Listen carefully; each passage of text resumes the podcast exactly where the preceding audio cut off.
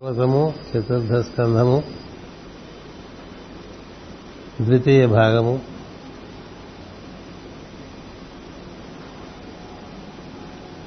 బ్రహ్మదేవుడు సనక సాధనాదులకు భగవంతుని యొక్క స్వరూపము భగవంతుని యొక్క లక్షణములు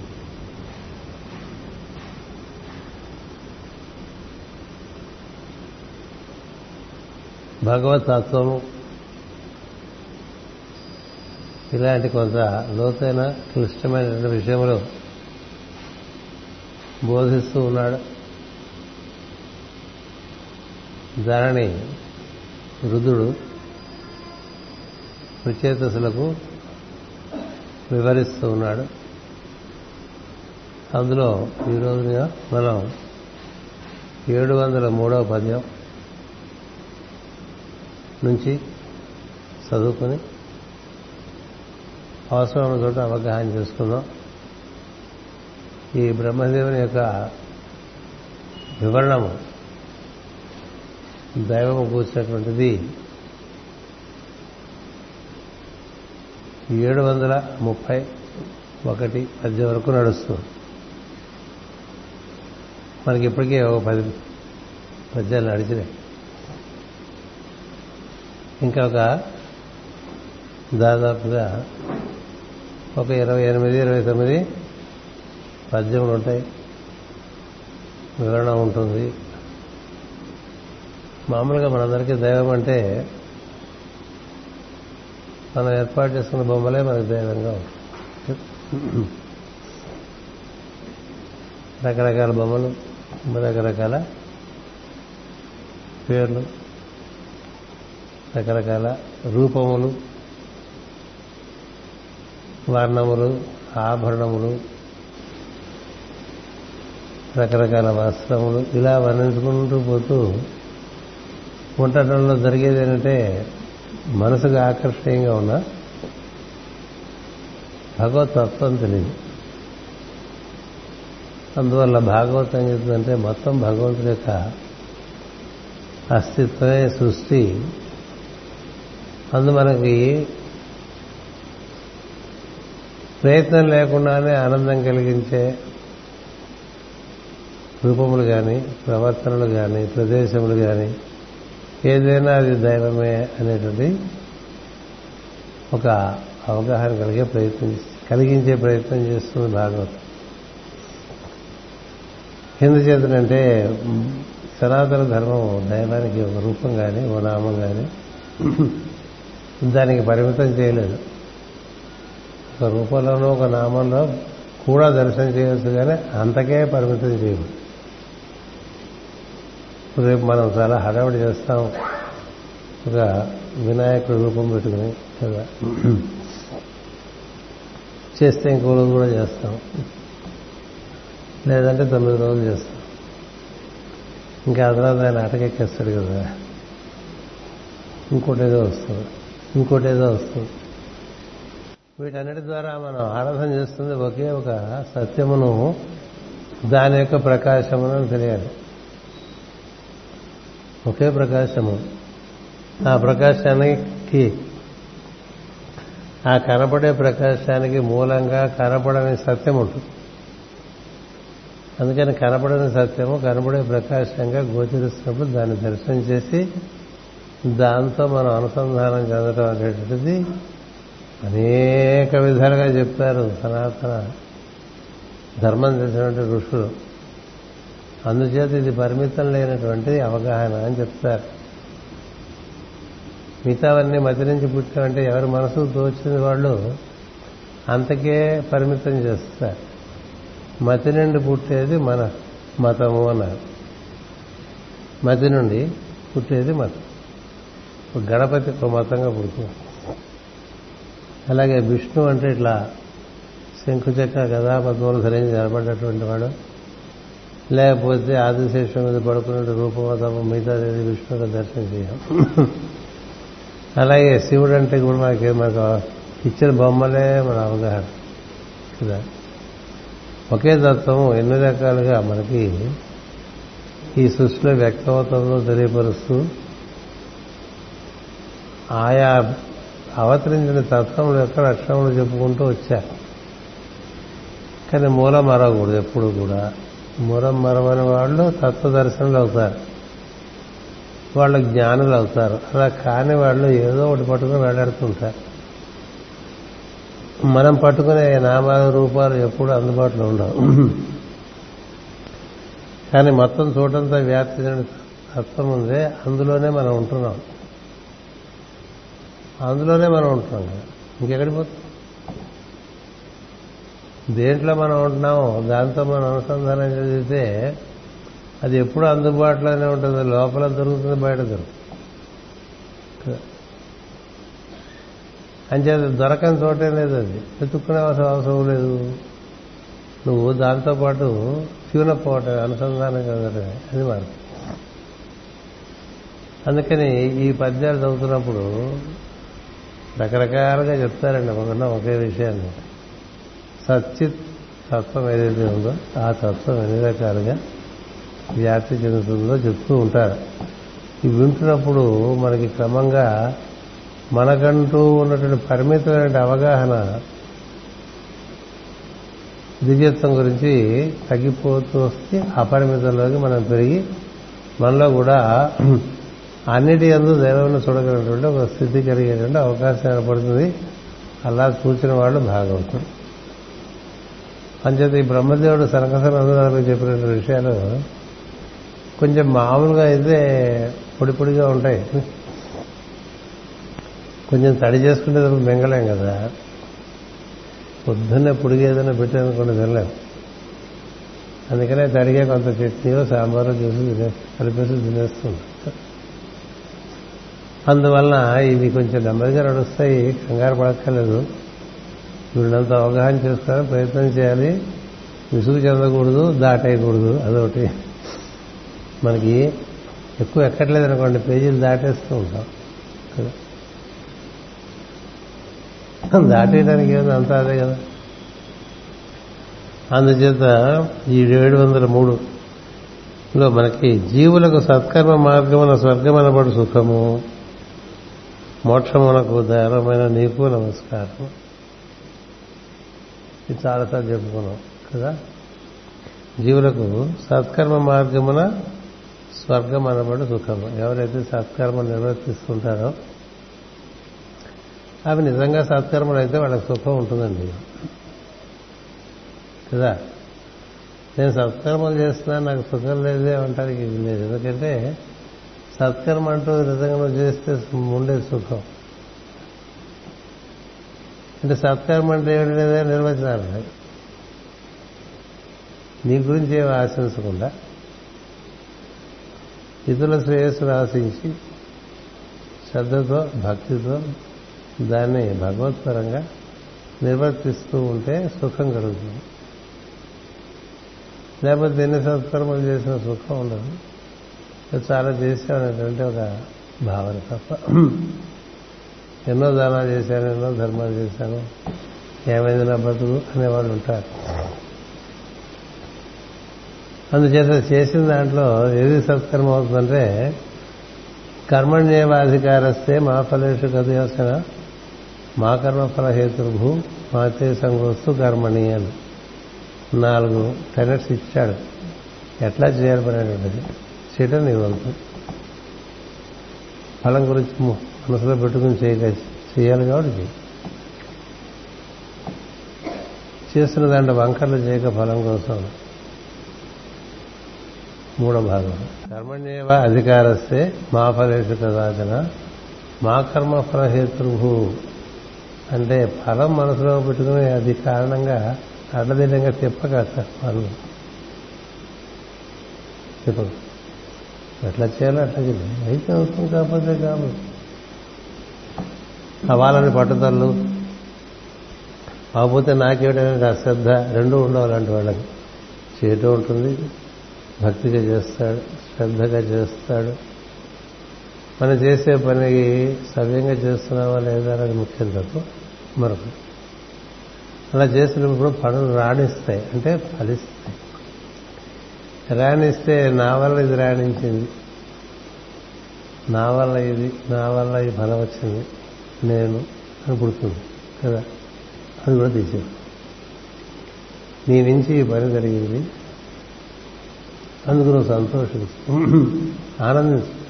సూర్యుడు అలా కాంతిస్తూ ఉంటాడు. ఎవరు ఒప్పుకొస్తారు? ఎవరి మెప్పు కోసం సూర్యుడు కాంతిస్తున్నాడు ఎవరి మెప్పు కోసం భూమి సంతులు తిరుగుతోంది ఎవరి మెప్పు కోసం పంచభూతాలు? ఆ విధంగా వర్తిస్తున్నాయి. గ్రహగోళాలు అనే ఒక పద్ధతుల్లో ఎవరి మెప్పు కోసం తిరుగుతారు?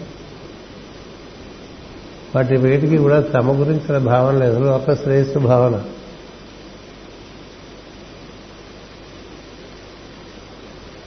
అట్లా లోక శ్రేయస్సే భావనగా పెట్టుకుని అనుక్షణం మనం కార్యక్రమాలు చేస్తున్నటువంటి వాడు ఉన్నాడే వాడికి సుఖం అనేటువంటిది సహజంగా ఉంటుంది. ఇందుకోసం చేస్తున్నాను అనుకునేవాడికి సుఖం రాదు. ఇందుకోసం చేస్తున్నాను అని భావించే వాడికి సుఖం రాదు. ఇందుకోసం అందుకోసం అంటే మనం చేసిన అది దొరకపోవచ్చు అది అందకపోవచ్చు కదా? అలా దొరక అంచేత మాస్టర్ గారు ఎప్పుడో ఒక వాక్యం ఇచ్చారు సెవెంటీస్లో. కారణము లేకయే ఇతరులను సుఖపెట్టేవారు కారణము లేకయే సుఖపడుదురు అన్నారు. అంత మంచి కారణము లేకయే ఇతరులను సుఖపెట్టేవారు. కారణము లేకయే సుఖపడదు అది సనాతన ధర్మానికి సంబంధించిన ప్రధానమైనటువంటి మూల సూత్రం అలా మందలిస్తూ ఉండేవారు కదా. ఓ రోజు మేము గుంటూరులో వెళ్తే గుంటూరులో సభ. అక్కడ ఏంటంటే సభలు అంటే టైంకి జరగవు. పిలుస్తారు టైంకి జరగవు. ఈ లోపల మాస్టర్ గారి చుట్టూ చేరిపోయి మందులు ఇస్తున్నారు అడుగుతున్నారు ఆయన మందులు ఇచ్చేస్తున్నారు అలా ఈ లోపల ఆ తర్వాత నెమ్మదిగా ఊళ్ళో పెద్దలందరూ వచ్చారు. వచ్చి వాళ్ళందరూ కూర్చుని సభ ప్రారంభించేటప్పుడు ఈయన ఉన్నారు. ఇస్తూనే ఉంటే మా స్నేహితులు ఒక ఆయన ఉండేవారు రామకృష్ణ శెట్టి గారు అని. మాస్ గారు ఇక్కడ కూడా అదే పని ఆయన అన్నారు. ఏ పని మనకు సుఖం ఇస్తుందో అర్థం పని ఆయన ఇంక సుఖం ఏది? పది మందికి సుఖం ఇచ్చేది ఆయన సుఖం. వాళ్ళందరూ వచ్చారు మందులు అడుగుతున్నారు ఇప్పుడు ఆ టైము అని కోపడకుండా. సభలు ఊరికే వెయిట్ చేయడం కన్నా పెద్దవాళ్ళందరూ రాలేదు. ఏం చేస్తావు? ఎవరు వచ్చారు మందులు ఇస్తున్నాం ఆపోజిట్గా చాలా సంతోషించాం అది బ్రదర్. ఎందుకు ఇవన్నీ చెప్తున్నానంటే ఇక్కడ ఒక వాక్యం ఉంది. జీవులకు సత్కర్మ మార్గమున స్వర్గమనబడు సుఖము. స్వర్గము అంటే సువర్గము అని అర్థం. అది ఎక్కడో ఆకాశంలో ఉంటుంది అనుకోబోతాను మనకు తెలియకుండా మన ప్రజ్ఞ బాగా ఆనందంగా ఉందనుకోండి కారణం లేకుండా. నిష్కారణంగా ఆనందంగా ఉందనుకోండి మనసు నువ్వు స్వర్గంలో ఉన్నట్టు. నిష్కారణంగా ఏడుస్తుంది అనుకోండి మనసు నువ్వు నరకంలో ఉన్నట్టు. మనం ఏదో ఒకటి పెట్టుకుని ఏడుస్తూనే ఉంటాం. అది బాగాలేదు ఇది బాగాలేదు ఉంటాం బాగాలేదు ఏడ్చేవాళ్ళు ఎప్పుడు నరకంలోనే ఉంటున్నారు. కదా? అందుకని ఈ స్వర్గము నరకం అనేటువంటివి ఇక్కడే అనుభవిస్తాం. దేని బట్టి అంటే నీ దృక్పథం బట్టి నీ కర్మాచరణం బట్టి. కాబట్టి ఇలా ఉండేవాళ్ళు ఉన్నారే నిష్కారణం. వాళ్ళకి మోక్ష ద్వారా కూడా నువ్వేం చెప్తావు మోక్షం అనేటువంటిది కూడా వాళ్ళకి మోక్షం పొందాలనేటువంటి కోరిక ఉండదు. ఎందుకంటే ఉన్నది మోక్షస్థితి. బంధం లేకపోతే ఉన్నది మోక్షస్థితి అండి. బంధం లేకపోతే ఉన్నది మోక్షస్థితి. ఏది నేను బంధించుతుందా అంటే అదే మోక్షస్థితి. అది ఎక్కడో ఉంటుంది అనుకో అన్నిటి ఎందు ఒక కేవలం విరిగే కనిపిస్తుంది అనుకోండి. అది శ్రీ కైవల్య పదం అంటే. చాలా మందికి ఇలా చూస్తుంటే వెలుగే కనిపించేటువంటి వాడని నేను చూశా. చూస్తుంటే వాళ్ళకి మనుషులు రూపాలు వాళ్ళ మీసాలు వాళ్ళ జుట్టు వాటి హెయిర్ స్టైల్ వాళ్ళ బట్టలు ఏం కనపడవు అలా వెలుగులో తిరుగుతున్న వెలుగుమూర్తులుగా కాంటూర్స్ కనిపిస్తూ ఉంటాయి అలాంటి మనుషులు చూశాను. ఇది కృష్ణమూర్తి గారని. ఆయన స్విట్జర్లాండ్ వెళ్ళినప్పుడు మా అమ్మాయి అడిగింది మీకు ఎలా ఈ ఎన్లైటన్మెంట్ వచ్చిందో చెప్తారని. ఆయన అడగటానికి భయపడతారు అందరూ. ఈ అమ్మాయి అడిగితే ఆయన చెప్పడం మొదలెట్టారు చెప్పడంలో అది జరిగినప్పుడు ఇందువల్ల జరిగిందని చెప్పలేము. జరిగింది. జరిగిన తర్వాత నాకు అంతా వెలుగ్గానే ఉండేది ఏం కనిపించింది మొత్తం అంత వెలిగింది. కొన్నాళ్ళు పోయిన తర్వాత ఆ వెలుగులో రూపాలు కూడా వెలుగుగానే కనిపిస్తుండేవి. ఆ తర్వాత కొన్నాళ్ళకి నా మనసులోకి దిగిన తర్వాత రూపాలు రూపాల లోపల వెలుగు ఈ వెలుగు అంతా ఆవరించిన వెలుగు అట్లా కనిపిస్తుంది ఇప్పుడు అంటే ఆయనకు ఉన్నది అది శ్రీ కైవల్య పదం. అంటే కేవలము శ్రీయే. కేవలము వెలుగే కనిపిస్తే శ్రీ కనిపిస్తున్నట్టండి. మనకు వెలుగు ఒకటే కనిపిస్తుందా? ఎదుటి వ్యక్తిలో కానీ ఎదుటి రూపాల్లో కానీ ఏవేవో చాలా కనిపిస్తాయి కదా. కానీ నిజానికి లోపల అందరికీ మూలంలో వాళ్ళంతా స్వయం ప్రకాశకులే. అందరూ వెలుగుమూర్తులే. అందరూ చైతన్య స్వరూపులే. అందుచేత ఈ పై ఆవరణలు కాక లోపల ఉన్న వాళ్ళని చూడగలిగారు అనుకోండి వాళ్ళు ఋషులు అంటారు. ఆ లోపల ఉన్న వెలుగుతో సంబంధం పెట్టుకున్నారనుకోండి ఇదే ప్రపంచంలో స్త్రీ కైవల్యములో ఉంది కదా. స్త్రీ కైవల్య పదము. అంటే కేవలం స్త్రీ కైవల్య పదం అంటే ఏమిటి కేవలము స్త్రీయే గోచరిస్తున్నటువంటి స్థితి అని అర్థం. కేవలం స్త్రీ అంటే కేవలం వెలుగు అని అర్థం. వెలుగంటే శుద్ధ చైతన్యం అని అలాంటి వెలుగులో అందరూ తేలుతున్నట్టు కనిపిస్తుంది ఋషులకి. అందుచేత అలా ఉన్నారనుకోండి ఉన్నవాడికి వాడు ఎప్పుడు మోక్ష స్థితిలోనే ఉన్నాడు. వాడిని ఏది బాధించదు. వాడిని బాధించబోయి బాధపడుతూ ఉంటారు చాలా మంది అలాంటి కథలు మనకు చాలా ఉన్నాయి. అందువల్ల నీవే సుఖములకు మార్గము నీవే మోక్షములకు ద్వారము. ఎందుకని? ఈ వెలుగే. అంచేత అది ముందు మా పేరలో చదువుకున్నాం. స్వయం ప్రకాశకుడిగా ఎప్పుడు ఉన్నామని ఎప్పుడు రెండు వారాల క్రితం చదువుకున్నాం. అందుచేత అన్ని అనుభవములను జీవుల రుచులుగా ప్రత్యక్షము సున్ననీకు నమస్కారం అన్ని అనుభవములను జీవుల జీవుల రుచులుగా ప్రత్యక్షమవుతున్న నీకు నమస్కారం. రుచులంటే వెలుగులని అర్థం ఉంది. రుచి అంటే నాలుకకు సంబంధించి ఉంటుంది. స్పర్శకి సంబంధించి ఉంటుంది. ఏ దేనివల్ల మనకు ఆనందం కలుగుతుందో అదలా రుచి. కొన్ని కొన్ని తింటే ఆనందంగా ఉంటుంది కదా అది రుచి. కొన్ని కొన్ని చూస్తే ఆనందంగా ఉంటుంది. కొన్ని కొన్ని వింటే ఆనందంగా ఉంటుంది. కొన్ని కొన్ని ముట్టుకుంటే ఆనందంగా ఉంటుంది. ఇట్లా ఉంటాయి కదా. చిన్నపిల్లలు రాగానే వాళ్ళ బుగ్గలు ముట్టేసుకుని మనం ఊరికి సంతోషపడిపోతూ ఉంటాం కదా. నీ లోపల ఆనందం చేస్తే అలా చేస్తాం. కానీ పిల్ల బుగ్గలు ఏమైపోతుందో ఆలోచిస్తే అందరూ అట్లా ముట్టేసుకుంటే ఈ పిల్ల ఏమైపోతుందని భావన రాదు అది వేరే సంగతి. ఏదైనా రుచి. అందుకని ఈ రుచి ఉన్న చోట నువ్వు ప్రత్యక్షం అవుతున్నావు. ఏమైంది? నీ లోపల ఒక ఆనందంతో కూడిన వికాసం నీలో. సబ్కా వికాసం అంటే ఏంటంటే లోపలిది చైతన్యం వికసించాలి. ఈ చైతన్యం వికసించడానికి మనకి ఎనిమిది పొరలు ఉన్నాయి. మూడు గుణములు ఐదు భూతములు. ఈ ఎనిమిది పొరల్లోంచి అది వెలిగి రావాలి కదండి. అందుకని ఏదైనా మనకి బాగా రుచిగా ఉన్న విషయం ఉందనుకోండి ఎవరైనా తిందే కాదు రుచి అంటే గుర్తుపెట్టుకోండి. రుచిగా ఉండేటువంటి చాలా ఉన్నాయి. పంచ ఇంద్రియాలకి రుచి కలిగించే ఉన్నాయి. అంటే ఆనందం కలిగించేది మనస్సుకి ఆనందం కలిగించేది ఉన్నది. అలాగే మహాత్ముల కథలు వారి యొక్క బోధలు ఆనందం కలిగిస్తే అది బుద్ధి రూపంలో రుచి. అటుపైన నీకు దక్కేటువంటి ఆనందం అదొక రుచి. రుచులు ఉన్నాయి. ఎప్పుడు ఏ జీవుడికి ఎట్లాంటి రుచి కలిగినా అది మీ అప్పటికప్పుడు ప్రత్యక్షమే అవసరం నాడు మనం చూడండి మనం అలా ఒకే ఓ బిస్కెట్ ఒక కుక్కకి వేసాం దాని దాని రోడ్డు పక్కన పడుకుంటుంది కదా. అది గవాబా వచ్చేసి ఆ బిస్కెట్ తినేసి మన పక్క చూసి ఇట్లా తోకాడిస్తుంటే ఎట్లా ఎందుకని దానికి ఆనందం కలగడం చేత దానిలోంచి కలిగిన వికాసం మన పక్క చూడంగానే మనకు కూడా ఒక రకమైనటువంటి కదా? అలాగే ఆకలిగా ఉండేవాడికి అన్నం పెట్టినా దాహంగా ఉండేవాడు మంచినీళ్ళు ఇచ్చినా కష్టంలో ఉన్నప్పుడు సహాయం చేసినా వాళ్ళందరికీ లోపల కలుగుతుంది ఒకమైనటువంటి ఆనందం. ఆ ఆనందం నువ్వు చూసినప్పుడు నీ కలుగుతుందే?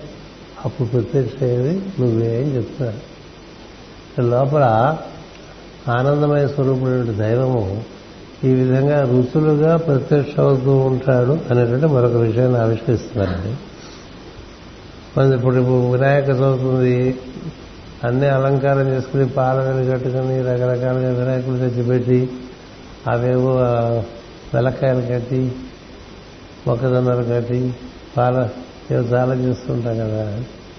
చేసి ఆనందపడిపోతుంటాం. ఏటిదంతా అనుకునేవాడు జబ్బు వాడి మైండ్. దేంట్లోనూ ఆనందం పొందని మైండ్స్ కొన్ని ఉంటాయి. వాడి దేంట్లోనూ ఆనందం. ఉంది అలా రుచులు కలిగించడానికి ఋషులు అనేక సాంప్రదాయాలు ఇచ్చారు. అలాగే దీపావళి వస్తుంది టపాకాయలు పిల్లలు కాస్తుంటే నువ్వు చూస్తుంటే రుచి. ఈ సౌండ్ పొల్యూషన్ ఇలాంటి మాటలన్నీ మాడుతుంటారు కదా. మన భావాల్లోంచి మన మాటలోంచి వచ్చే పొల్యూషన్ కూడా అదేం పెద్ద ఎక్కువ కాదు. ఎందుకంటే ఈ కాదుకాలు ఎప్పటి నుంచో ఉన్నాయి కదా. మనం ఇతరత్రా కలిగిస్తున్నట్టు వాతావరణ కాలుష్యం చాలా ఎక్కువ. ఈ మోడర్న్ మైండ్ ఏంటంటే బేసిక్ థింగ్స్ ఉండవు ఏవో పైపు విషయాలు మాట్లాడుకుంటూ ఉంటారు. అంచేత ఒక్కొక్క పండగలో ఒక్కొక్క రుచి పెట్టారు. ఇన్ని పండుగలు? ఎవరికి లేవు. అది కూడా ఆ కాలం యొక్క స్వరూపాన్ని అవగాహన చేసుకుని పెట్టారు. శీతాకాలం దీపావళి పెట్టడంలో అప్పుడే దోవలు చేరేది అందుకని మతాబా పొడి బాగా వెలిగించేసాం అనుకోండి దోవల్లో. యుద్ధానికి ఒకటి ఋతువులు బట్టి పండగలు పండగల్లో సాంప్రదాయాలు ఉంటాయి. తెలుసుకుంటే దాని రుచి దానికి ఉంటుంది. లేకపోతే అన్ని బ్లాండే. కూర ఒకే వంకాయని రకరకాలుగా చేసుకోవచ్చు. రుచురుచులుగా అదే వంకాయ అదే పద్ధతిని ఎప్పుడు అట్టగా చేసుకుంటూ ఉంటే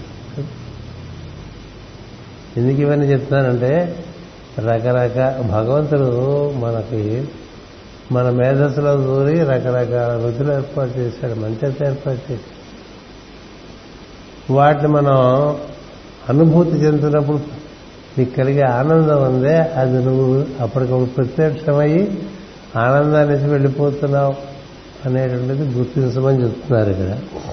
జీవులను అంటుకొనకుండా శ్వాస రూపుడుపై విహరించు పరమహంసకు నమస్కారం. ఎవరు చెప్తారండి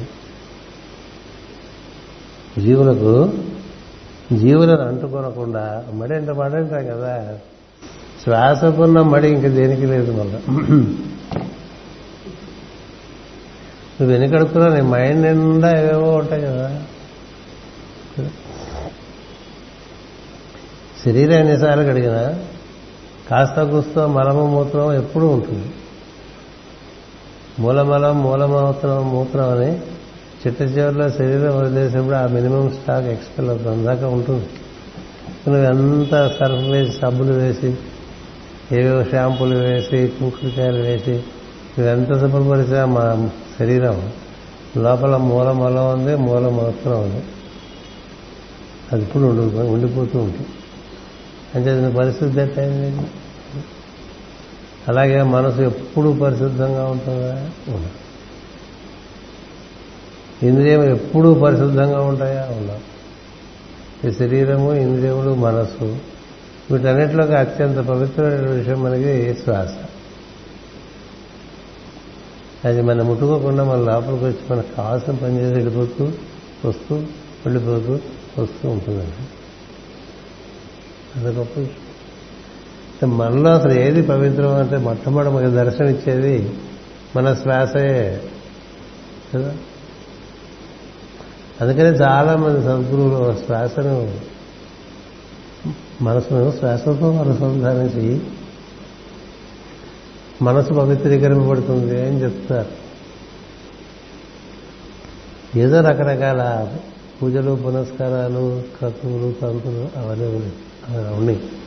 ఇది శ్వాస లేకపోతే ఏం లేదుగా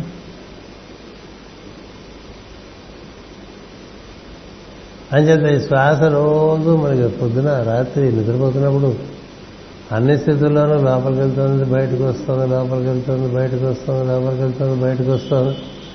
అంత మనతో ఇన్వాల్వ్ అయి ఉన్నా మన మందంటూ దానికే ఉంటుందండి అది ఇప్పుడు గమనించాను it is something that comes in and gets out comes in and Paramahansa కూడా అట్లాగే ఉంటాడు. పరమహంసను ఎందుకు పెట్టారంటే శ్వాస.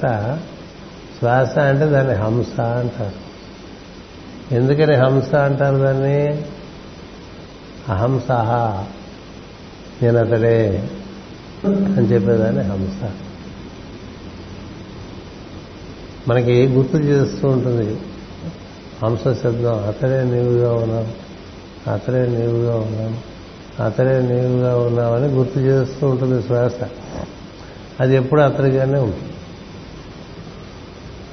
అందుకే అటువంటి హంస శబ్దంతో నీ నీ ప్రజ్ఞ మనసులో ఉండే నీ ప్రజ్ఞ ఈ మనోకోశంలోంచి ఆ శ్వాసకోశంలోకి ప్రవేశించిందనుకో అప్పుడు నీకు విజ్ఞానమయ కోశంలోకి వెళ్ళే అవకాశం ఉంటుంది. విజ్ఞానమయ కోశాన్ని బుద్ధి కోసము లేక వెలుగు కోసము అక్కడికి వెళ్తే నిజంగా దొరికే ఆనందం వెలుగు ఉంటుంది. ఆయనే ఇలాంటి పద్యాలు చదువుతాడు. ఇది ప్రహ్లాదు వాళ్ళ నాన్నగారికి చదివినిపిస్తాడు కదా. ఎందుకనన్నా ఈ గోలంతా దగ్గర మందాల మకరంద మాధుర్యమున పేరు. మధుపము పోవునే మదనమునకు. కదా? నిర్మల మందాకిని వీచికల తూగు రాయంత సరునే తరంగిణ. ఇంతగా పద్యాలు మనం అన్ని చదువుకోవట్లేదు ఎందుకంటే అవన్నీ చదివితే ఇంతవరకు అదే ఇప్పుడు ఏడున్నర వరకు. అందుకని టైం ఏడు దాటకుండా పూర్తి చేసేసుకున్నాం. మీరందరూ చదువుకుంటారని అవన్నీ ప్రింట్ చేయించాడు రఘుపతిరావు. అని చేత మీ ఇష్టం. ఈ హంస శబ్దం ఉందే దానితో మనం ఈ మనసు ఆ శ్వాసతో బాగా ముడిపడిపోయిన వాడు వాడికి రెండు మంచి విషయాలు జరుగుతాయండి. ఒకటి a cut off from the surrounding వాడు. నీ పరిసరాలతో నీకు ఉండే బంధాన్ని తీసేస్తుంది అందుకని దాని ఎందు మనసు ఉండటం వల్ల అది ఊర్ధమునకు అసస్సుకు ఊర్ధమునకు అసస్సుకు హృదయం నుంచి భూమధ్యానికి భూమధ్య నుంచి హృదయం వరకు అలా తిరుగుతూ ఉంటుంది. ఆ దారిలో తిరిగిన అది వెర్టికల్ మూమెంట్ అంటే. ఈ దారిలోనే ఉంది విజ్ఞానం విజ్ఞానం అంతా కూడా నీ హృదయం నుంచి నీ భూమధ్యం లోపల ఉంది విజ్ఞానం. జ్ఞాన విజ్ఞానములన్నీ కూడా హృదయం చేరిన వారికి హృదయం నుంచి భూమధ్యం వరకు ఉండేటువంటి నిట్ట నిలువుగా ఉండేటువంటి సూక్ష్మ నాడులో దర్శనం అవుతుంది. జ్ఞానం దర్శనం అయ్యేది తప్ప బయట నుంచి పోగేసుకునేది కానీ కాదు. లోపల నుంచి మనకి ఆ విధంగా అనుభవం అయినప్పుడు అది పోదు ఎప్పుడు ఉంటుంది మనతో. అందుకని ఏం చెప్తారంటే సరస్వతి అంటూ నీ ఎందు అనుగ్రహిస్తే అది ఎప్పుడు ఉంటుంది పోదు. మిగతా విషయాలు చాలా మర్చిపోవచ్చు కానీ జ్ఞానపరమైన విషయాలు మర్చిపోవటం ఉండదు ఎందుకంటే దానిలో విధమైనటువంటి అప్రమత్తత ఉంటుంది. అంటే ఈ మనసును ఆ శ్వాసతో పెట్టామనుకో ఆ మనసు ఆ శ్వాసతో బాగా అనుసంధానం చెందిందనుకో చెందితే మనకి ఇంకా ఎప్పుడైనా ఖాళీ ఉంటే కళ్ళు మూసుకుని ఈ శ్వాసతో అనుసంధానం చెందాలి అనేటువంటిది రుచిగా ఏర్పడుతుంది. ఆ రుచి వచ్చినవాడు బతికిపోతాడండి ఇప్పుడు ఇది కొత్తగా చెప్పట్లేదు నేను ఎన్నోసారి చెప్పుకున్నాం కదా. కానీ అది ఎందుకో చేయరు. ఎందుకు చేయరు. చేస్తే ఏమవుతుంది? నీకు బాహ్య ప్రపంచం నిన్ను ముట్టుకొని ఒక స్థితిలో నువ్వు ఉంటావు. నువ్వు పోయి బాహ్య ప్రపంచాన్ని పట్టుకొని స్థితిలో ఉంటావు. అది వచ్చి నిన్ను ముట్టుకోదు. నువ్వు వెళ్ళి దాన్నే పూసుకో. కానీ అందులోనే ఉంటావు. శ్వాస మనలోకి వచ్చి వెళ్ళిపోతుంది కదా. అలాగే నువ్వు కూడా ప్రపంచంలో కర్తవ్యం మేరకు పనులు చేసుకుని వచ్చేస్తావు. అలా తిరిగి రావటం ఉండదు ఊరికే. అది ఊరికే సరదాగా తిరిగి వద్దాం అన్నట్టుగా ఉండదు. ఎందుకు? ఇటు తిరుగు ఇది మనకి ఊర్ధముఖమైనటువంటి గమనం. ఈ బయట తిరిగితే పశువులు కూడా బయట తిరుగుతున్నాయి కదా? అందుకనే మాస్టర్ సివి గారు horizontals should meet metrical verticals. And horizontals have to transform into verticals. ఇటు తిరుగు. ఊర్ధంగా తిరుగు. అలా తిరుగుతున్నావు అనుకో నీ హంస క్రమంగా భూమధ్యం చేరింది అనుకో చేరితే నీకు చాలా విషయాలు తెలిస్తే ఒకటి రెండోదేమో ఆత్మదర్శనం అవుతుంది. మూడవది అక్కడి నుంచి సహస్రారం చేరితే పరిపూర్ణం. అందుకే లోపల మనకి ఉదాన వాయువు ధ్యాన వాయువు అని మరో రెండు వాయువులు ఉన్నాయి. ప్రాణాపానములు మనం నిర్వర్తిస్తుంటే అవి మనం హృదయం నందు వాటి యొక్క గమనాన్ని గమనిస్తూ ఉంటే అది మనకి ఒక సమాన వాయువు అంటే ఆ రెండు ప్రాణాపానములు సమానమైపోయిన స్థితి వస్తుంది. వచ్చినప్పుడు ఆ సమాన వాయువు నిన్ను ఉదాన వాయువు అని మరొక వాయువుకు అందిస్తుంది. ఈ ఉదాన వాయువు మనలో ఊర్ధముఖంగా అలా స్పందనంగా వెళ్తుంటే అది భూమధ్యం చేరుతుంది. ఈ దారిలో ఎన్నో విషయాలు నీకు లోపల నుంచి తెలియటం అనేది జరుగుతుంది విశేషం. జ్ఞానం ఎప్పుడు ఆ విధంగా లోపల నుంచి కలిగేది. ఓ పండైనా పువ్వైనా చెట్టు లోపల నుంచి బయటకు వస్తుంది తప్ప చెట్టు బయట నుంచి వచ్చి అతుక్కోవట్లేదు కదా.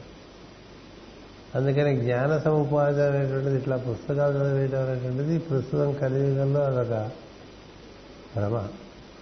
పూర్వకాలంలో జ్ఞానం అంటే కళ్ళు మూసి కూర్చోండి ప్రాణాపానములు నిర్వర్తించుకుని ప్రాణాయామం ద్వారా మీ గతి ఊర్ధ్వగతిగా తయారు చేసుకుంటే నువ్వు ఇక్కడ హంస స్వరూపుడైనటువంటి వాడివి. ఈ భూమధ్యం జరిగితే రాజహంస అంటారు. రాజహంస ఈ రాజహంస అనేటువంటి స్థితి చేరినటువంటి వాడు సహస్రారం చేరితే పరమహంస అని. పరమ. పరమహంస స్థితి అంటే అంటే ఆయన ఎప్పుడూ సమాధి స్థితిలోనే ఉంటాడు. రామకృష్ణ పరమహంస అని ఎందుకన్నారంటే ఆయన ఆయన ఎప్పుడు సమాధి స్థితిలోనే ఉంటాడు. మనం పిలిస్తే వస్తాడు. రాజహంస సమాధి స్థితిలోకి వెళ్ళకుండా ఈ భూమధ్యము ఆజ్ఞ నడుమ ఉండి అటు సమాధి స్థితికి చేరువుగా ఇటు బాక్యంలో ఆయన నిర్వర్తించినటువంటి లోక శ్రేయస్సు కలిగించే కార్యక్రమాలు నిర్వర్తించుకుంటూ ఆ కార్యక్రమాలు అయిపోయిన తర్వాత మళ్ళీ కనులు మూసుకుని సమాధిలోకి వెళ్ళినా ఎక్కువగా ఈ ఆజ్ఞా కేంద్రం అనేది వసిస్తూ ఉంటారు. మామూలుగా ఉండేటువంటి సాధువులు మునులు సంతులు వీరంతా ప్రపంచంతో ఊరికి అట్లా జమిలిగా కలిసిపోకుండా హృదయంలో ఉంటూ సాధన చేసుకుంటాం అందుకని హృదయం నందు జరిగేటువంటి స్పందనంతో నీ మనసు చక్కగా రమిస్తూ ఉంటే నీది హంస స్థితి అక్కడి నుంచి భూమధ్యంకి చేరగలిగితే అది రాజహంస స్థితి అక్కడి నుంచి సహస్రారం చేరగలిగితే అది పరమహంస స్థితి ఇవన్నీ ఎందుకు చెప్తున్నానంటే ఇక్కడ ఆ పదం వాడారు కాబట్టి చెప్పాల్సి వస్తుంది. ఏం చెప్పారు? జీవులను అంటుకొనకుండా శ్వాస స్వరూపుడై విరహ విహరించు పరమహంసకు నమస్కారం మల్లో దైవం మల్లో దైవం మల్లో దైవం అంటే మల్లో దైవం ముందు శ్వాసగా దాన్ని ప్రత్యక్షంగా నీకు తెలుస్తుందిగా? నువ్వు నిర్వర్తించట్లేదుగా శ్వాస?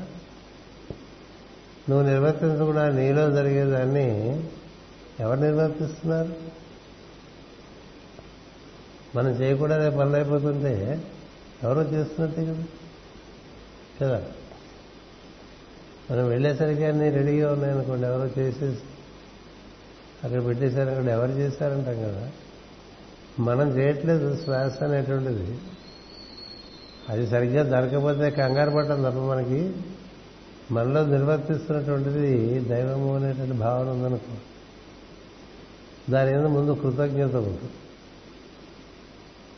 అటు పైన దాన్ని అనుసరించామనుకోండి ఇది ఎవరు నిర్వర్తిస్తున్నారు నాలో అనేటువంటి ఎంక్వైరీ ఉండద్దు.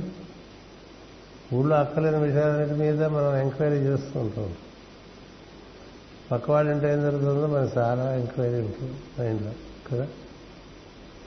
ఊళ్ళో ఏం జరుగుతుందో ఎంక్వైరీ రాష్ట్రంలో ఏం జరుగుతుందో ఎంక్వైరీ దేశంలో ఏం జరుగుతుందో ఎంక్వైరీ. అమెరికాలో ట్రంప్ ఏం చేస్తున్నాడో ఎంక్వైరీ ఎందుకు పనికొచ్చేదో పాడు. ఏదో సరదాకి సినిమా. ఎంటర్టైన్మెంట్ ప్రోగ్రామ్ కింద చూడొచ్చు మీడియా. న్యూస్ తప్ప అదే అంత అనుకుంటే బజార్ అయిపోతుంది కదా? ఈ సెల్ ఫోన్ వచ్చిన తర్వాత బాగా బజార్ అయిపోయింది కలిసి అంతకుముందు ఇంత బజార్ జీవితం ఉండేది కదా. సిద్ధులు ఇక్కడే ఉండి ఎక్కడికో వెళ్ళిపోయేవాళ్ళ సిద్ధులు ఇక్కడే ఉండి ప్రజ్ఞాపరంగా ఎక్కడికో వెళ్ళిపోయేవాళ్ళు మనం ఇక్కడే ఉంటే ఎదుటి వాళ్ళతో మాట్లాడడానికి టైం ఉండదు. ఎంతసేపు ఈ సెల్ ఫోన్లో మాట్లాడుకుంటూ ఎదురుగా వచ్చినాడు ఈ సెల్ ఫోన్ ఎప్పుడవుతుందో ఎప్పుడు వీడితో మాట్లాడేస్తాను చూస్తుంటాడు కదా. సెల్ ఫోన్ ఒకటి ఈ పెట్టె ఒకటి. ఈ మంగళపెట్టి లాంటిది ఒకటి ఓపెన్ చేసి కూర్చోనంటే ఇంకా వాడు పొద్దున సాయంత్రం వరకు అంతా ఉంటాడు. ఏమంత రాసకార్యం ఉందో అది అంత పని ఉందా? ఏవేవో అంటే ఏమైంది? మనసు అలా it has land to wander wander దగ్గర అసలు లేవటం లేవటం మనసం నుంచి చెయ్యి దాని దగ్గరికి వెళ్తుంది. కదా? కళ్ళు కూడా పూర్తిగా తెరవకుండానే తీసి తీసి పెట్టేసి సెల్ ఫోన్ తీసేసుకుంటారు. మళ్ళీ పడుకున్నప్పుడు సెల్ ఫోన్ పక్కన పెట్టుకుంటారు ఎప్పుడు సెల్ ఫోన్? సరే దాని గురించి మనకి ఎక్కువ వద్దు కానీ ఈ లోపలికి శ్వాస మనలో ఉన్నటువంటి అత్యంత పవిత్రమైనటువంటి ప్రజ్ఞ గుర్తుపెట్టుకోండి. శ్వాసే లేకపోతే మనకు అందలేదు శ్వాస మన్ని మన లోపలికి తీసుకెళ్ళేటువంటి మార్గం పతంజలి మహర్షి సార్ బాగా చెప్తారు. ఒకసారి నీకు శ్వాస ఎందు పరిశోధన మొదలైతే మనం చేయకుండా మనం జరిగేవి కొన్ని ఉన్నాయి సృష్టిలో అని తెలుస్తుంది అన్నీ చేసేస్తేనే అవుతాయి అనుకుంటారు కదా. అలా కాదు కొన్ని మనం చేయకపోయినా అవుతాయి అనేటువంటి ఒక వివేకం నీలో కలుగుతుంది రాశాడు ఆయన. ఎందుకని మనం చేయట్లేదు ఈ శ్వాస ప్రక్రియ.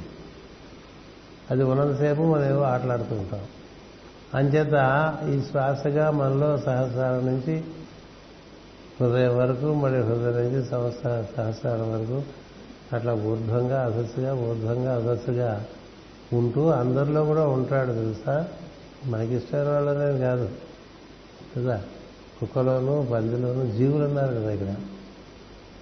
జీవులను అంటకుండా దోవలను చీమలను మన ఇంట్లో జాతి కుక్కలోనే కాదు బయట ఊరు కుక్కలో కూడా ఉంటుంది. ఉంటుందా? అట్లాగే మనం ఇట్లా సౌధాల్లో ఉండేవాళ్ళు పనిచేస్తున్నట్టే అట్లా బడ్డీ కోట్లలో ఉండేవాళ్ళు కూడా ఉంటుంది. ఈ వేసంకాయలు అమ్ముకునే వాళ్ళు ఇంకో ఊళ్ళు ఉంటారు కదా. కదిలే పెద్దంటలో కనిపిస్తూ ఉంటుంది కదండి ప్రాణం మరి అక్కడ వాడికి వాడికి ఏ అంటూ లేదు. అంటుంది. ఏది అంటుకోడు కూడా. ఏ క్షణంలో అయినా ఎట్ విల్ విత్డ్రా అయిపోవచ్చు. ఎందుకని ఎక్కడ అది చిక్కుపడలే మనలో. మనలో ప్రాణం చిక్కుపడి ఉండదు. మనం చిక్కులు వేసుకుంటే మనం పోతాం తప్ప ప్రాణం ప్రాణాలు వెళ్ళి ప్రాణం వెళ్ళిపోయిందంటారు కదా. అదెలా వెళ్ళిపోయింది నాకు చెప్పకుండా అంటే కుదరదు. వెళ్ళిపోతుంది అంచేత ఈ ప్రాణాపాన గతి ఉన్నదే దానికన్నా పవిత్రమైనది నీకు దర్శనమిచ్చేది ఇంకోటి లేదు. నువ్వు పెట్టుకునే ఫోటోలు బొమ్మలు మనం పెట్టుకునే చాలా ఉన్నాయి కదా. ఇట్లాగే ఉంటాడు నేను తెలుసా మనకి? కృష్ణుడు. అట్లా ఎందుకన్నా? ఇది ఎవరు?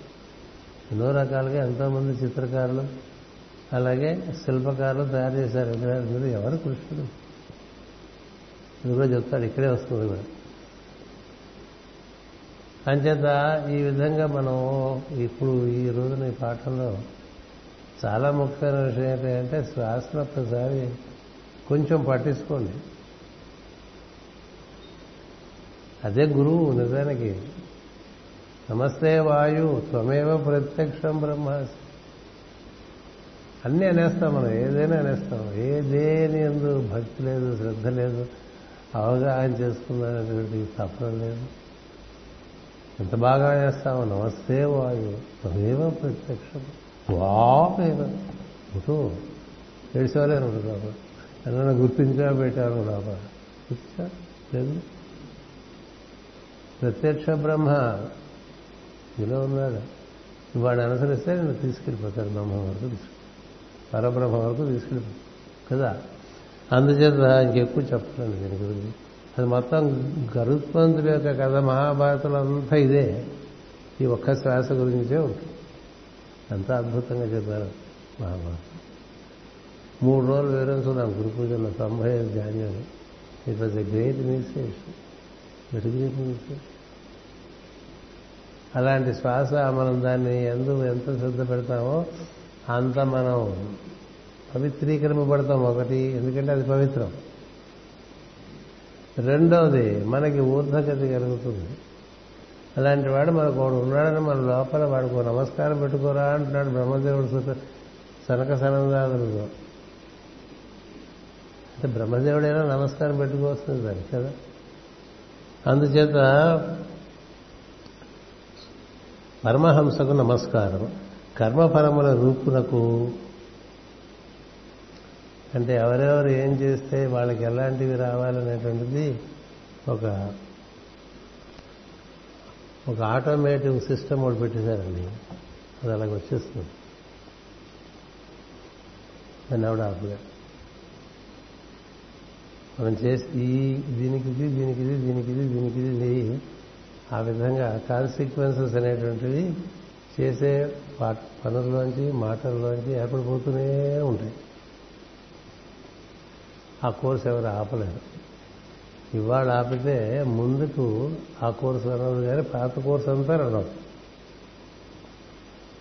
అదే ప్రారంభం అంటూ ఉంటాం పాత కోర్సు ఎవరు ఆపలేరు. మాస్టర్కి గారు ఎప్పుడు ఉపన్యాసంలో మాట చెప్తుండేవారు ఈ భాగవతం క్లాస్కి వస్తే ఇట్లా రోడ్డు మీద వాళ్ళ మీదకి వీళ్ళ మీద నాలుగు రాళ్ళు విసిరేసి లోపలికి వచ్చి కూర్చున్నావు అనుకోండి ఇక్కడ నువ్వు భాగవతం వినేసావని లేకపోతే ఇక్కడ నువ్వు ఏదో అభిషేకం చేశావని ఆ తర్వాత బయటికి వెళ్తే ఇక్కడ శివుడు కానీ విష్ణు కానీ రక్షించేది ఏముండదు నువ్వు బయటకు వెళ్ళంగానే వాళ్ళు రెడీగా ఉంటారు. వాళ్ళు వాళ్ళు రాళ్ళు వేసుకుంటే కాబట్టి వాళ్ళు రాళ్ళు వేసుకొస్తారు. ఈ భాగవతం మరి అభిషేకం ఎందుకు చేసినట్టు? ఇంకోసారి రాయి వేసి ఇంకొన్ని కొట్టకుండా ఉండే బుద్ధిని కలగడానికి పనికొస్తుంది. అది కూడా కలగలేదు అనుకో అట్లా వేస్తూ ఉండు అట్లా కొట్టించుకుంటూ ఉండు. అంతే. అందుకని it is already set in the system అది విధి విధానంలో పెట్టేశారు అలా జరుగుతూనే ఉంటుంది అందుకనే మీకు ఏ కథ తీసుకున్నా దానికి పూర్వకథ ఒకటి ఉంటుంది. రాముడికి ఎందుకలా వియోగం కలిగింది? పూర్వకథ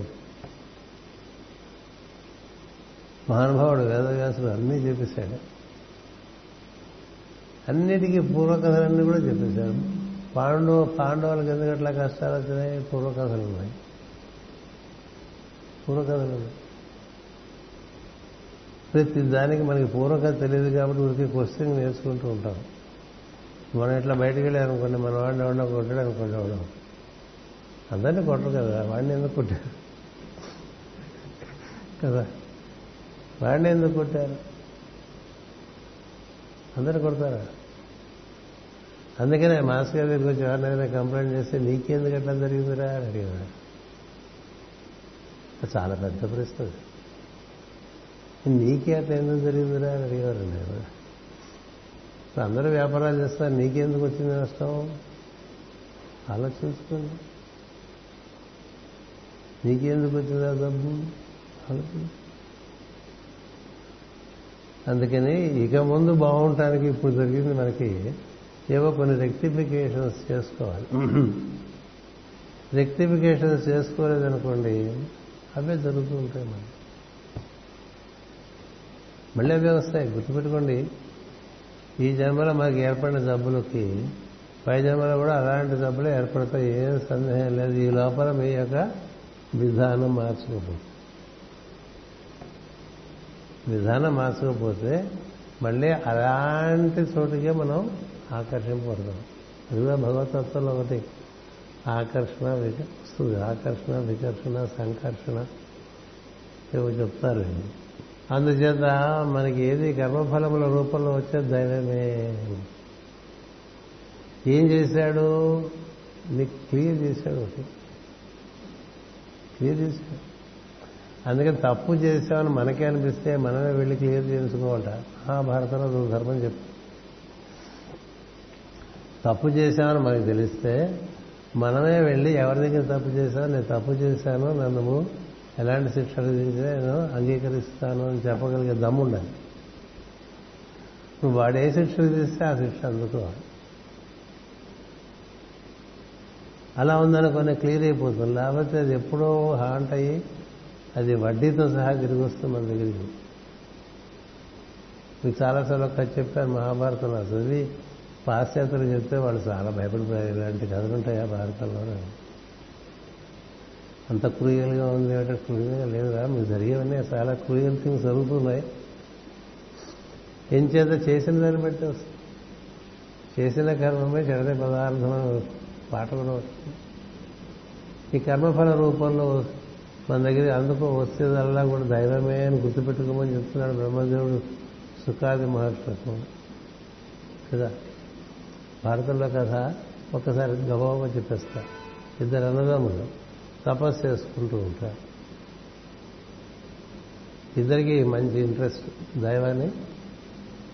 దైవదర్శనం కలగాలి బ్రహ్మత్వం పొందాలి. అప్పుడు మనం ఈ లోకానికి ఏదైనా చేయగలం. లేకపోతే మనకు ఉండేటువంటి ఈ ప్రజ్ఞతో ఏం చేయలేము పూర్వకాలం బాగా తపస్సు చేసి బాగా మహిమాన్వితుడి ప్రజ్ఞ కలిగిన వారే అటుపైన లోకశ్రేయస్సు పనిచేయడం అనేది ఉంటుండేది అంటే ఇప్పుడు నువ్వు బాగా చదువుకుంటే కదా మంచి ఉన్నతమైన స్థితిలోకి వెళ్ళి పది మందికి ఉపయోగపడతాం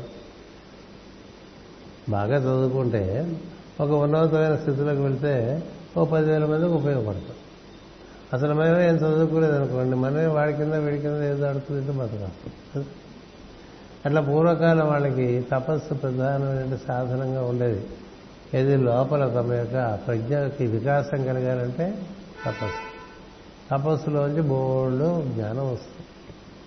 ఆ జ్ఞానం ఆధారంగా ప్రపంచానికి ఎక్కువ మేలు చేసి ఆ దృష్టితో చేసేవాడు వెళ్ళారు. వెళ్ళిన తర్వాత ఏమైంది? ఇద్దరు పొద్దునే స్నానం చేసిన నదిలో కూర్చుని తపస్సు చేసేవాళ్ళు.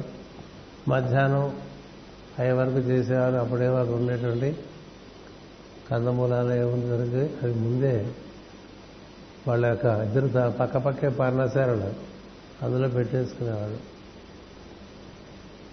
ఎవరికి కొంచెం దేహానికి ఆకలి అనిపిస్తుందో దేహధర్మం నిర్వర్తించాలి కాబట్టి వాళ్ళు లోపలికి వెళ్ళారేమో తినేసి వచ్చి మళ్ళీ కడుమూసి కూర్చునేవాడు ఓ రోజు ఏమైందంటే తమ్ముడుకి పదకొండు గంటలకే ఆకలేసి సో అన్న ఇప్పుడప్పుడే లేచేట్టుగా కనబడలేదు. సరే తను వెళ్ళిపోయి తను తిందామని చూస్తే తన కుటీరంలో ఏం లేదు తింటాను సరే ఆకలి బాగా ఎవరు తట్టుకోకుండా? అందుకని అన్నయ్య కుటీరంలోకి వెళ్ళి అక్కడుండే వాటిలో ఒకటో రెండో తీసుకుని తినేశాడు తినేసిన తర్వాత ఇంకా తపస్సు చేయాలి అన్నయ్యకి మెలకు వచ్చేంతవరకు అన్నయ్యకి మెలకు రాగానే అన్నయ్య తప్పు చేశాను నేను ఈ విధంగా నీ కుటీరంలోంచి ఈ రెండు మూడు పళ్ళు తీసుకుని నేను తినేసాను ఆకలి తట్టుకోలేకపోయాను అంటే దానికి ఏముంది జరగదు తమ్ముడు? చెప్పేసావుగా సార్ అంటే చాలు చెప్పాను. చాలు. నువ్వు నాకేదైనా శిక్ష వేయాలి అని దొంగతనం తప్పు కదా. అందుకని ఉన్న ఇది ఉంది భారతంలో కదా ఆదిపురంలోనే ఉంటుంది. నువ్వు నాకేదైనా శిక్ష వేయాలి కొట్టేయటమే తెలివిగా బతుకుతుంటాం కదా మనం. అలాంటిది ఆయన తిన్న రెండు పళ్ళకి అడిగాడు ఏదైనా శిక్ష ఇవ్వని. అడిగితే రెండు పళ్ళు తింటే శిక్ష ఏమిట్రా? అయినా శిక్ష వరకు వస్తే నే వేయకూడదు శిక్ష. మనందరికీ ఈ రాజ్యంలో రాజు ఉన్నాడు ఆయన వేయాలి శిక్ష.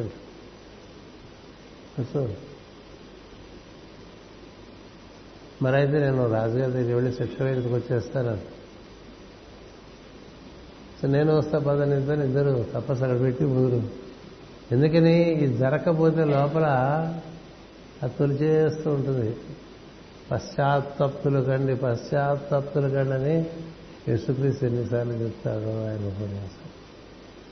చెప్పండి what you have done don't we for me we for you మీకోసం వెళ్ళండి నా కోసం చేసిన తప్పులకి పశ్చాత్తాపం కలగాలంటే అసలు తప్పు చేసామన్న భావన రావాలిగా? ఈ రోజుల్లో అన్ని ఎద్దుమొద్దు స్వరూపాలే. పక్కవాడు బాధపడిపోతున్నా మనకు తెలియదు ఎట్లా ఉంటాం మనం. సరే వెళ్ళారు ఇద్దరు. వెళ్తే రాజుగారి దగ్గర తమ్ముడు చెప్పాడు అన్నయ్యని చూశాడు రాజు దీనికి పట్టుకొచ్చి తమ్ముడు నే అది మహాప్రభు. వాడు మాట వింటలేదు నన్ను శిక్ష వేయమన్నాడు. నేను శిక్షించకూడదు పైగా తపస్సు చేసేవాడిని నేను ఇంకోటి శిక్షిస్తే ఎట్లా?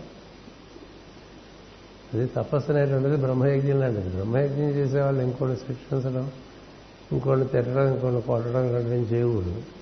చేత వాడిని అడిగితే చెప్పాను మీ దగ్గరికి వెళ్ళిపోదాం మీరేం చెప్తారు? అన్నాడు నాకు నాలుగు నుంచి రాజ్య పరిపాలన చేస్తా కానీ ఇలాంటి కేసు ఎక్కడ రాలేదు. అందుచేత ఒక పని చేయండి రాత్రి మీరు ఉండిపోండి ఇక్కడ. నేను మా వాళ్ళు ఉంటారు కదా రాజపురోహితులు వాళ్ళు ధర్మశాస్త్రం చూసి ఏం శిక్ష వేయాలో చెప్తే అది రేపు వేసి పంపిస్తారు శిక్ష అమలు చేస్తాను. వాళ్ళు రాజపురోహితులు కూడా అది ఫస్ట్ టైం అలాంటి కేసు సరే వాళ్ళు కూడా సరే రాత్రి అంత పుస్తకాలు వెతికి పొద్దునే చెప్తామని చెప్తారు. పొద్దునే సభ పెడతారు. పొద్దునే అంటే మరి తెల్లవారకుండా పెట్టరు కదా సభ రాజుగారు లేవాలి. అంత హడా తొమ్మిదింటికో పదింటికో పెట్టారు. పెట్టిన తర్వాత ఆ పురోహితుని అడిగితే పురోహితులు ఏమో చెప్పడానికి తటపటాయిస్తారు ఏం చెప్పంటారు మహాప్రభు? దీనికి శిక్ష మీరు క్షమించేస్తే అయిపోతుందంటారు నేను ఎప్పుడు క్షమించాను రెడీ వాడు ఒప్పుకోవట్లేదు కదా. ధర్మం. అంటే అప్పుడు రాజపురోహితులు అన్నారు శాస్త్రంలో అయితే ఇది ఒకటే ఒక చాలా రిమోట్ కేసు ఇది. ఇలా చేసిన వాళ్ళకి రెండు చేతులు కత్తిరించేది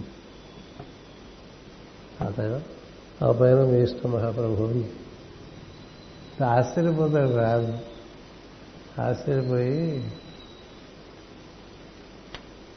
చాలండి వెళ్ళిపోండి నేను నాకే శిక్షణ శిక్ష కనబడలేదు అంటాడు. ఒప్పుకోడు వీడు తమ్ముడు. రాజా నేను రెడీ రెండు చేతులు కొట్టేసేయండి తపస్సు చేతులు అడ్డం కాదు కదా అన్నాడు. తపస్సుకి చేతులు అడ్డం కాదు కదా కొట్టేయమంటాడు. కొట్టేస్తారు. కొట్టేస్తే ఆ చేతులకి గుడ్డలు చుట్టి తమ్ముడిని పట్టుకెళ్తాడు అక్కడ పట్టుకెళ్ళిన తర్వాత వాళ్ళ అన్నయ్యకి ఎలా ఉంటుందండి? ఎలా ఉంటుంది? అప్పుడు తమ్ముడు తీసుకుని ఒకసారి స్నానం చేసేసి నదిలో తపస్సు కూర్చున్నాను రానా అని తీసుకెళ్ళిపోతారు ఇలా మునుగుతారు ఇద్దరు మూడు సార్లు బయటకు వచ్చారు వాడు రెండు చేతులు వాడికి వచ్చేస్తాయండి. ఆశ్చర్యపోతాడు అది ధర్మం అంటే అంట. అది ధర్మం అంటే. ధర్మం రక్షతి రక్షిత గోడల మీద కాగితాల మీద రాసిస్తుంటాం కదా. అతనికి ఎంత నమ్మకమో ధర్మం మీద తను చేసిన తప్పుగా తన శిక్ష అనుభవిస్తే తను పునీతుడు అవుతాడు. అంతేగాని శిక్ష దాచేసి ఏదో రకరకాలుగా మడత పెట్టేసి ముందుకు వెళ్దాం అనుకుంటే వెళ్ళలేము ధర్మం వండుపడిపోతుంది కర్మ వండుపడిపోతుంది అంచేత కర్మఫలముల రూపంలో దైవమే. మాకు అలా శిక్షించేవాడు అంతగా లేరు కదా. శిక్షించేవాడు లేరు శిక్ష వేయించుకుందా అనుకునేవాడు కూడా లేరు. కదా? మనంతా రెడీ ఏంటి కాదు కదా? అందుకనేటి సృష్టిలోనే అరేంజ్మెంట్ ఉంది కర్మఫలం. అది వస్తూ ఉంటుంది ఫ్రమ్ టైం టు టైం వీడు ఇది అనుభవించేయాలి అనుభవిస్తే వీడికి ఫ్రమ్ ఎవ్రీ ఒక కష్టంలోంచి ఒక జీవి పునీతుడు అవుతూ ఉంటాడు. ఒక కష్టంలోంచి ఒక జీవుడు ఎప్పుడు పునీతుడు అవుతూ ఉంటాడు. గట్టిగా నాలుగు రోజులు జ్వరం వస్తే ఆ తర్వాత తగ్గిపోయింది అనుకోండి సవ్యంగా తగ్గిపోతే వాడు చాలా తేలిగ్గా ఉంటుంది వాడి శరీరం. లంఘనం పరమౌషధం అని మంచిని తాగించే ఉంచేసేవాళ్ళు.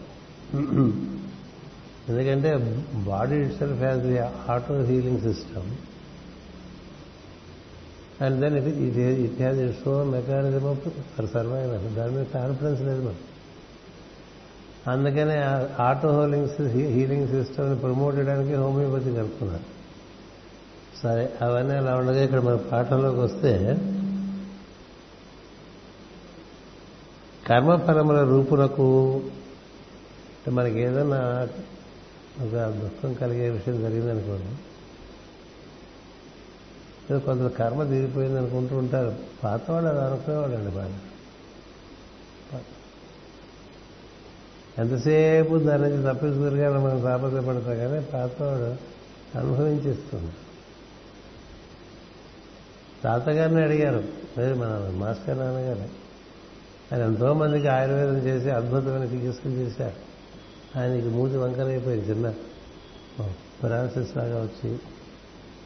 రిపేర్ చేసుకోవచ్చు కదా అంటే ఎందుకు అనుభవిస్తే పోతుంది కదా అని చెప్పాడు నేను జ్వరం వస్తే ఎప్పుడు మంది తీసుకున్నాడు అనుభవిస్తే పోతుంది కదా. మనం ప్రతి దానికి ఇలా తీసుకునే వేయడం మంచిది. కర్మ ఇది ఏదో పోస్ట్ పోన్ నాకు పద్ధతి కదా నేను పోస్ట్ పోండి ఎంతసేపు? కానీ ఎక్కడికి పోతా? ఈ హ్యావ్ టు ఫేవర్ చేసిన అప్పు తీర్చకుండా ఇందులోంచి బయటపడలేవు అది ఏ రకమైన అప్పైనా కావచ్చు డబ్బులే కాకల ఏ అప్పైనా ఏ రుణమైనా. అందుకనే ఎవరి దగ్గరైనా మన సహాయం పొందితే ఎలాగోలా వాళ్ళకి మళ్ళీ సహాయం చేసి రుణం తీసుకోవడం అనేటువంటి పద్ధతి ఉండేది ఇదివరకు. అంతేగాని మీ రుణం మేము తీర్చుకోలేమని హిహి అని వెళ్ళిపోవడం కాదు. కదా వెళ్ళిపో నువ్వు వెళ్ళిపోవచ్చు వాడు ఒప్పుకోవచ్చు కానీ సిస్టమ్ సిస్టమ్ ఒప్పుకోదు. అందుకనే యోగంలో అపరిగ్రహం పెట్టారు. ఊరికి వాళ్ళ దగ్గర ఏం తీసుకోకూడదు వాడికి ఎన్నో రకాలుగా ఉపకారం చేసి వాడు నీకేదైనా సంతోషంగా ఇస్తే ఆ ఇచ్చిన విలువ నువ్వు చేసి పెట్టిన దానికన్నా తక్కువ అయితే తీసుకో ఎక్కువ తీసుకో. రూపాయి పని చేసి వెయ్యి రూపాయలు తీసుకుందాం అనుకోకూడదు ఈ కర్మ. అందుకని ఈ కర్మఫలంలో రుణ సంజ్ఞ ధన సంజ్ఞ అని మందే వాసన జీవిగా చెప్పింది. నీదే పక్కవాడి దగ్గర ఉంచు. పక్కవాడి నీ దగ్గర ఉంచుకుంటుంది నీ చెయ్యి ఇలా ఉంచరా ఇలా వద్దురా చెప్పడం వద్దదే ఎందుకంటే ఇలా ఉందంటే బరువెక్కిపోతుంది ఇప్పుడు కాదే పై జన్మ రాతే పై జన్మ రాతే పై జన్మ అట్లా హెవీగా వచ్చేస్తుంది. అందుచేత సత్కర్మల సత్ఫలము నన్ను హితముగా సృష్టించువానికి నమస్కారము. సత్కర్మ చేసేవాడికి అనుకోకుండా కలిసి వచ్చేస్తుంది.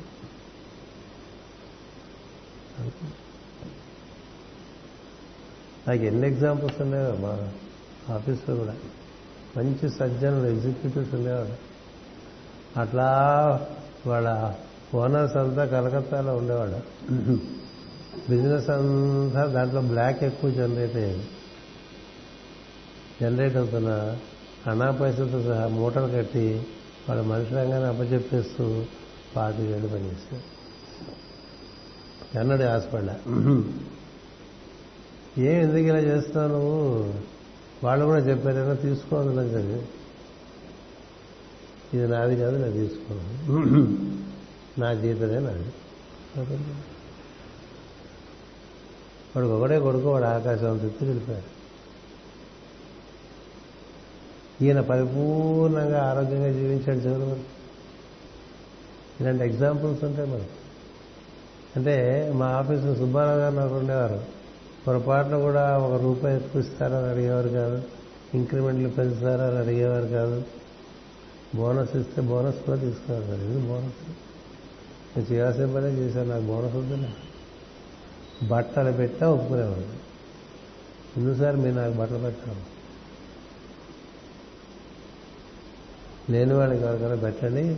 ఇది అహంకారం చెప్పట్లేదు నేను. నేను ఇది వ్రతంగా పెట్టినాను నా జీవితంలో.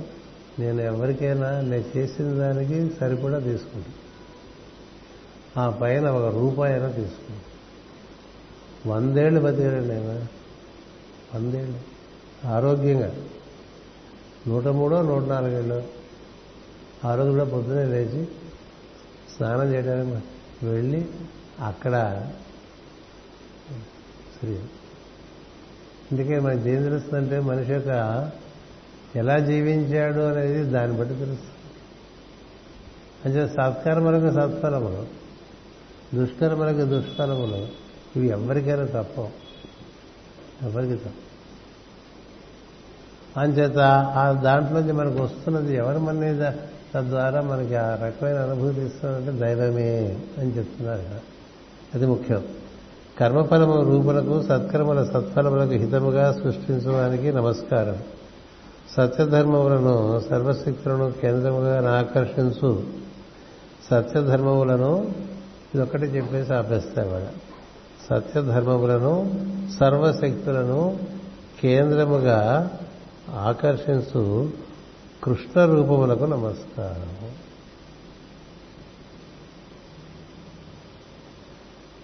కృష్ణుడు అనగా మాస్టర్ నిర్వచనం ఇచ్చారు. మీకు గణసుడిలా కనబడదు చెప్పలేరు కూడా చాలా చాలా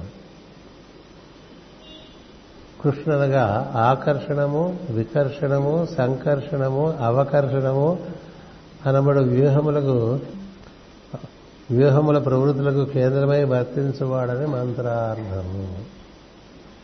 కృష్ణుడి దగ్గర ఆకర్షణ ఉంది. కృష్ణుడి దగ్గర వికర్షణ ఉంది. నిష్కారణ శిశుపాలుడు వీళ్ళందరూ మరి ఎందుకట్లాగా వికర్షణ చెందుతారు? సంకర్షణ ఉన్నది. ఈ కృష్ణుని చూసి ఒకప్పుడు బాగా ఉన్నవాడు ఒక్కొక్కప్పుడు జారిపోయినవాడంట. తర్వాత అవకర్షణ అంటే పడిపోవటం చ్యుతం అవటం. అచ్యుత అంటాము భగవంతుని అంటే జారనేవాడు అని అంటాం. మనకు దైవం గురించినటువంటి భావన ఒక్కొక్కప్పుడు జారిపోతుంది. అప్పుడు ఒకే రకమైన ఇష్టం ఉండదు. దాన్ని అవకర్షణ అంటారు. బాగా మనకు కోపం వచ్చేసింది అనుకోండి వికర్షణ. బాగా ఆనందం కలిగి బాగా బాటేసుకుని రకరకాలుగా మనం అలంకరణ చేస్తున్నాం అనుకోండి ఆకర్షణ. సో ఆకర్షణ అయినా వికర్షణ అయినా సంకర్షణ అయినా అవకర్షణ అయినా నీవే అనేటువంటి భావన ఎవరి ఎందుంటే వాడికే కృష్ణుడు కృష్ణుడు అంటే కనబడనివాడు. కనబడేవాడు అన్ని శక్తులకు అదే కేంద్రం. ఒక రకమైన బ్లాక్ హోల్ అండి కృష్ణుడు. అందులోంచి అన్ని బయటకు వస్తాయి అన్ని అందులోకి వెళ్ళిపోతుంటాయి అందులోంచి అన్నికి జారిపోతుంటాయి మళ్ళీ అన్ని అందులోకి అందుకోబడుతూ ఉంటాయి. అందుకని కృష్ణుడు అంటే భాగవతంలో ఉండే అవగాహన అంటే సృష్టి కేంద్రం. అందుకని మనకు పద్యం ఉంటుంది భాగవతంలో. ఆయన చక్రమే ఆయనని చక్రమే ఆయన ఉంటుంది ఓ పద్యం? ఈసారి చదివినప్పుడు చూపిస్తా. అందుచేత అలాంటి నీకు నమస్కారము అన్నారు. అంటే మనకి ఈరోజు అంత గొప్పగా అనిపించట్లేదు అనుకోండి ప్రేర్ చేయాలని. అది కూడా నువ్వే అనుకున్నవాడు బతికిపోతాడండి. కదా?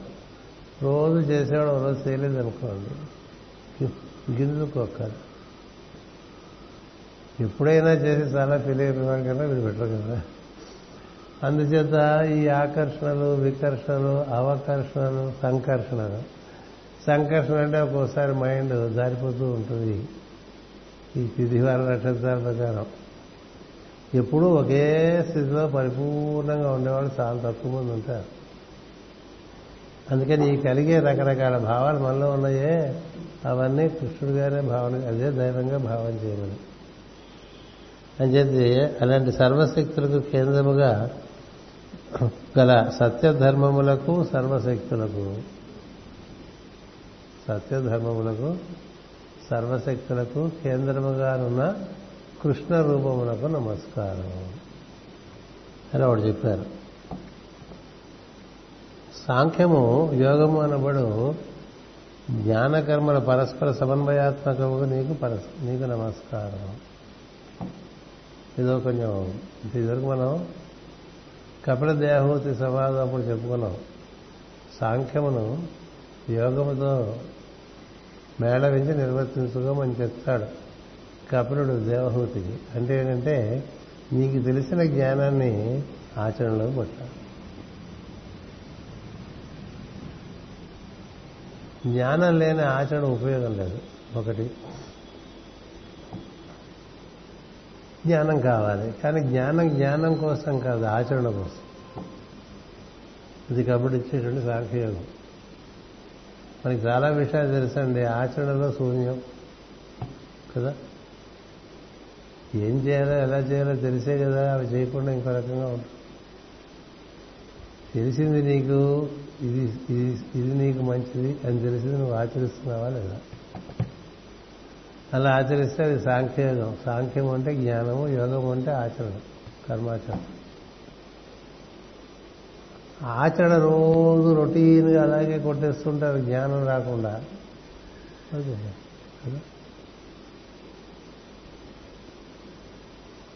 జ్ఞానం లేకుండా రోజు అదే రొటీన్లో కొట్టేస్తున్నారు అనుకోండి వాళ్ళకి ఏముండదు. మరొక దానగద్దు రొటీన్గా అదే పని చేస్తూ ఉంటుంది అది అట్లాగే ఉంటుంది.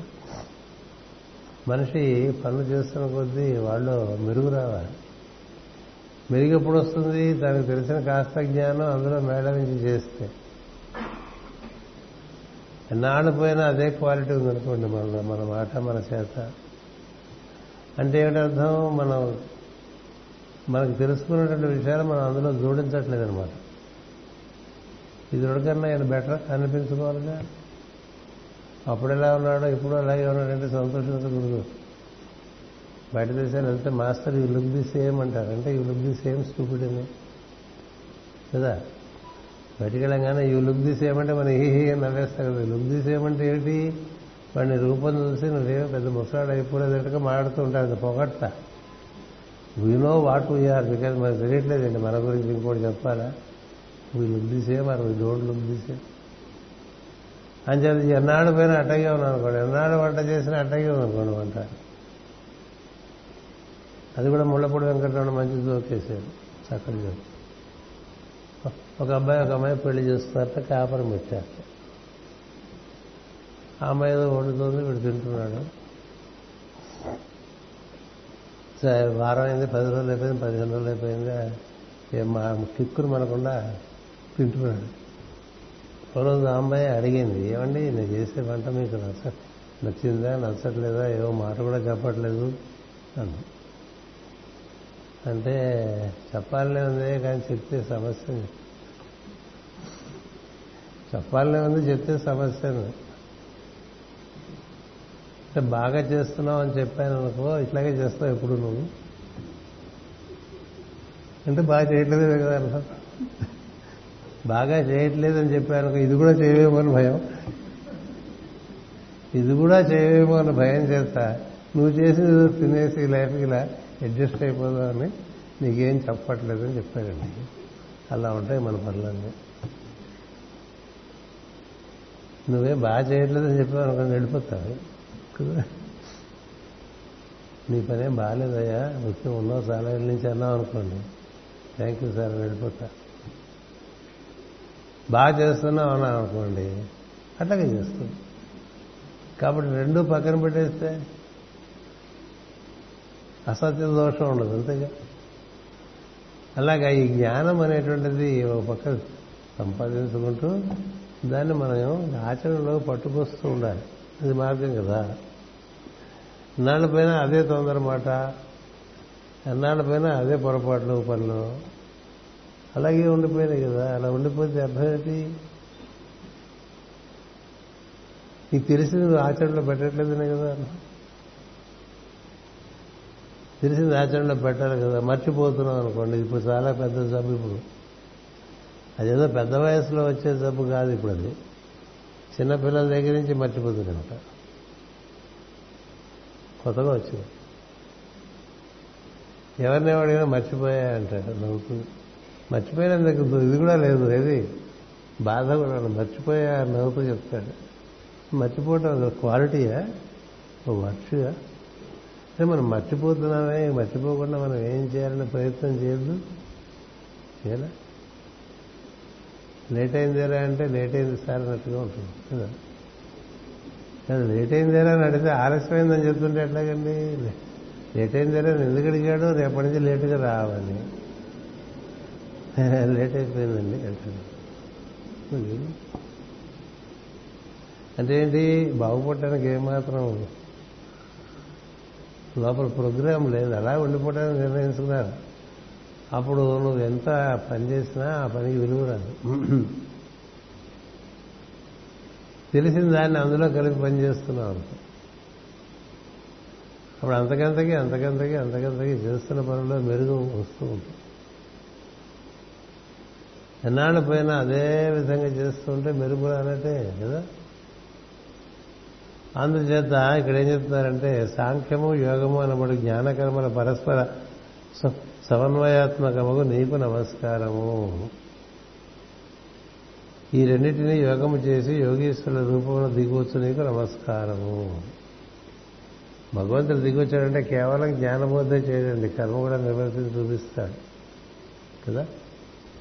రాముడు వచ్చినా కృష్ణుడిగా వచ్చినా వారి సమస్త కర్మము జ్ఞానంతోనే నిండి కదా? అంతేగాని ఉత్త జ్ఞానం లేని కర్మ లేదా కర్మ లేని జ్ఞానబోధలు ఉండవు. అందుకని ఏం చెప్తారు తెలుసా? బాగా బోధలు చేసేస్తున్నాడు అనుకోండి ఎవరైనా విపరీతంగా. అప్పుడు ఏం కను ఏం కనుకోవాలి ఆయన ఏం చేస్తూ ఉంటాడని అడగాలి. ఇట్లా వాగ్ధురి వాగ్ధురి అంటూ ఉంటాం. అట్లా మాట్లాడేయడం బాగా ఉందనుకో కొంతమందికి భగవంతుడు ఆ మెసేజ్ ఇస్తాడు. ఎంతో బ్రహ్మాండంగా మాట్లాడేస్తుంటాడు. ఏం చేశాడు